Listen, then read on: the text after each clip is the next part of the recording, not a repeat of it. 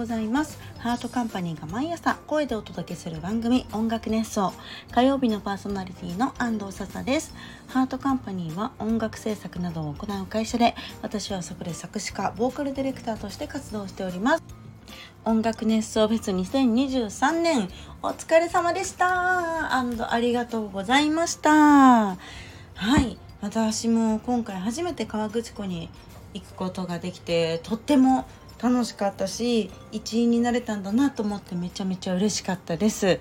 えー、我々音楽熱奏チームは、えー、トークショーとしてねあのお昼の時間にあのおしゃべりをさせていただいたんですけれどもそれぞれ7分ずつおしゃべりをするというねあの何て言うんですかねドキドキワクワクな7分間をね皆さんと一緒に過ごせて本当に楽しかったなと思います。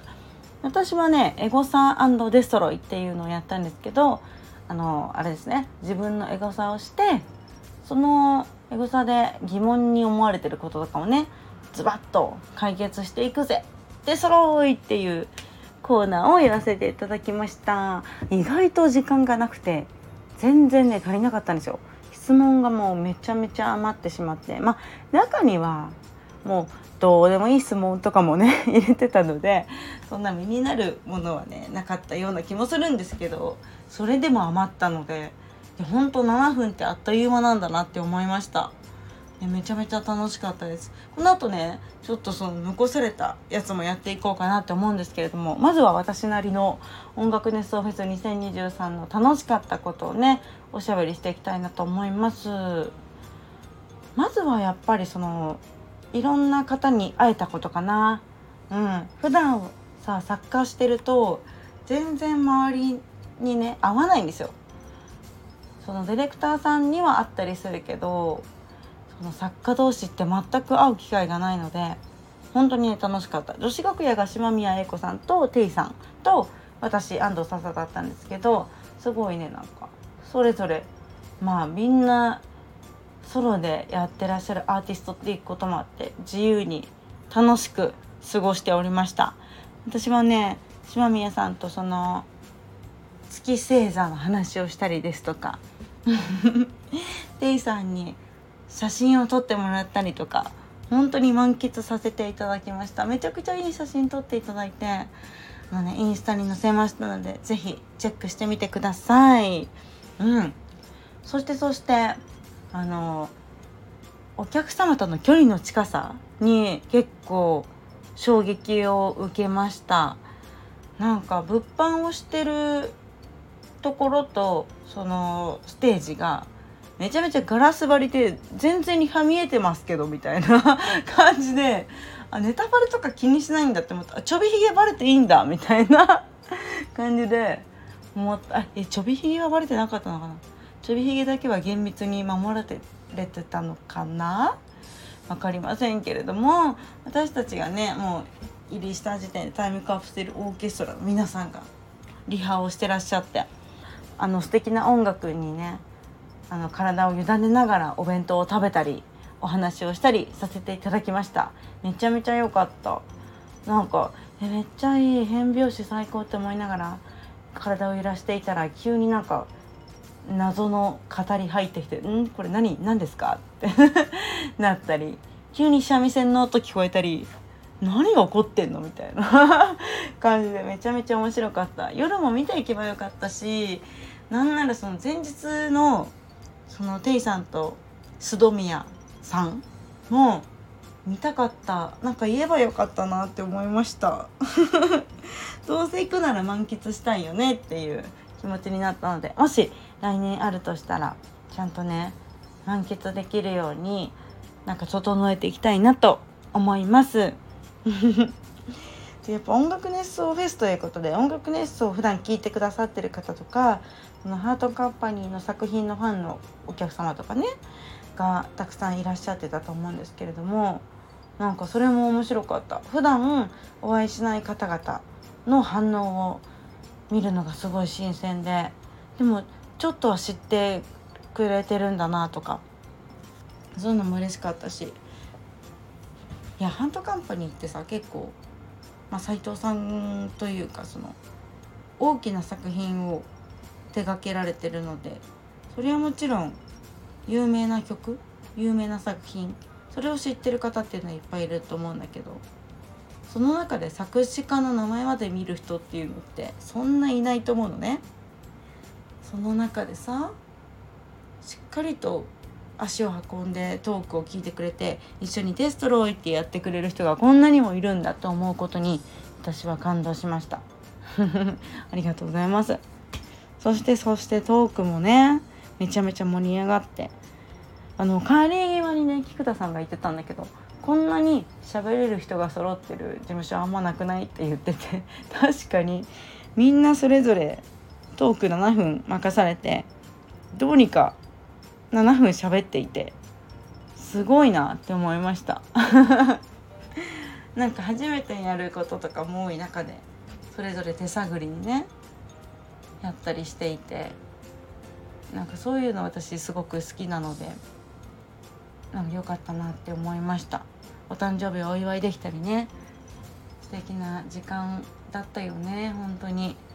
川口湖綺麗だったしお天気に恵まれたし私お天気に恵まれないことはね基本ないのでお天気に恵まれたい時は安藤笹を呼んでください。私はもう大地と神に 天気に関してはねちょっと許された女なので おそらく大丈夫なはずです。はい。まあデストロイヤーめっちゃ面白かったよね これは来た人だけ爆笑だと思うんですけど。デストロイヤーが本当に面白かった。思い出し笑いしますもん。夢にで出てくるんじゃないかなって思う。はいということでですねあの現地でやりきれなかったエゴサデストロイをちょっとやっていきたいと思います。イエーイ。イエイイエーイ。さてさてじゃあねまずこちらです。ででん。えー、ローリング三角ってローで四角。おー伸ばし棒で線リングで丸。三角で三角形を表してる。曲名から凝ってるじゃん。という英語差に対してなんですけれどもこちらこのローリング三角というタイトルに四角伸ばし棒三角。ね。リング丸。で三角はね元からタイトルに入ってるんですけど。これが入ってるからすごい凝ってるわーってことなんですけどこちらに関して私これはねどっかで行ったことあると思うんですけどこちらなんと偶然です。ねこれ言うとなんかショックに思われちゃうかなと思って言いづらかったんですけど。でもね偶然とは言ってもその曲を考えてる時ってそのことしか考えてないしその議題について全ベットしてるんで自然と脳がそういう構造になってるんだと思うんだよね。だから奇跡ってあの偶然じゃないと思ってるんですよ。思いが募って奇跡が起こると思ってるので私が起こす奇跡は思いの結晶だなって思っております。はい。デストロイ!イエーイ! はい。じゃ続きましてこちらです。ででん。おお。これ読みたかったな。安藤サさんのあ、ささん安藤さささんの作詞天才なので講座に直接振り込ませてくれ。こういうねエゴサが出てまいりましたのでもうなんならもう口座番号言ってやろうかなって思ってたんですけどなんか倫理的にダメかなと思ったのでお礼だけ伝えておきます。ありがとうございます。口座に直接振り込んでください。でもまあこういうのはねあのー言ってくれる？そのツイッターなどで。気持ちを表明してくれるだけでも本当に励みになるので。もう講座に振り込まれたも同然。だからバンバン褒めていただきたいなと思います。本当に孤独な戦いをしているので。作家の皆さんとかねアーティストさん声優さんとかもそうでしょう。もう作品が世に出るまではこれっていいのかな？果たして本当に敵なものなのでしょうかって不安になりながら作品作ってる人がほとんどだと思うのでどうかどうか思いを言葉にして我々に届けてほしいなと思います。よろしくお願いします。続きましてあままま忘れちゃった。はいせーの。 Destroy。Destroyer。はい。続きまして満腹至極フルコース。サメと shake hand。Shake hands。Shark hand。この歌詞をかける発想がすごい。安藤紗々さんは神。まあねエゴサなんでこういうのがいっぱい出てくるわけなんですけれども。このサメとシェイクハンドシャークハンドはあの当時のプロデューサーさんにも多分褒められた記憶があるね。なんか当たり前なんだけどあそれあえて言うんだみたいな。わざわざさその言葉数が限られた歌詞でそんなどうでもいいこと言うっていうどうでもよさがいいよね。いいんだか悪いんだかって感じかもしれないけど。これはサメのヒレ？サメと握手するところはフカヒレだからその満腹至極フルコースには不可欠なところね という感じですかねでもきっとさっきのローリング三角と同じくその時は多分そのそんなことしか考えてないからもっと深い意味があってなんか考えてたのかもしれないね。ほんと集中する時は集中するんですけどその後その集中して考えた時のことを忘れちゃうんでうん分かんないの。かさ田上さんがさリテイクに柔軟って言ってくれてたじゃん？なんだけど私本当にリテイクっていうのは大体集中し終わってこれだっていうものを出した後に来るからもう忘れちゃってるのよ。集中して書いてこれはこのからくりでこうこれがいいはずいやーって書いたことその時はそれが100点120点なんだけど一回出してみて一回出してみた段階でも私のものではなくなるというか私の脳内だけのものじゃないどなたかと共有するものになるからもうその時点でねもういいのよ。どう直されたって。ああんま言っちゃいけないのかなこういうこと。ちょっと不安です。他の方は違うのかもしれないですけど私的にはもういいの。いいんです。自分の意見も入ってるけど結局は誰かのためのお歌。誰かのための文章誰かのための文字と思って書いてる側面が大きいので喜んでくれる人が一人でも増えればいいなと思ってリテイクには全然答えたいと思ってます。わけわかんないこともあるけどね。全然理解ができないこともある。あるよ。まあそれをどうにかねしてくれるのが事務所さんなのでお世話になっております。はい。あとさその安藤笹イコール笹かまリスコって分かってからはあんまりこういう歌詞についてのその考察とかわわが減った気がするの。これってもしかしてこういうこととかこれなんでなんだろう天才みたいなの減っちゃったなって思って。やっぱり謎めいてた方がいいのかな。どうなんでしょうね。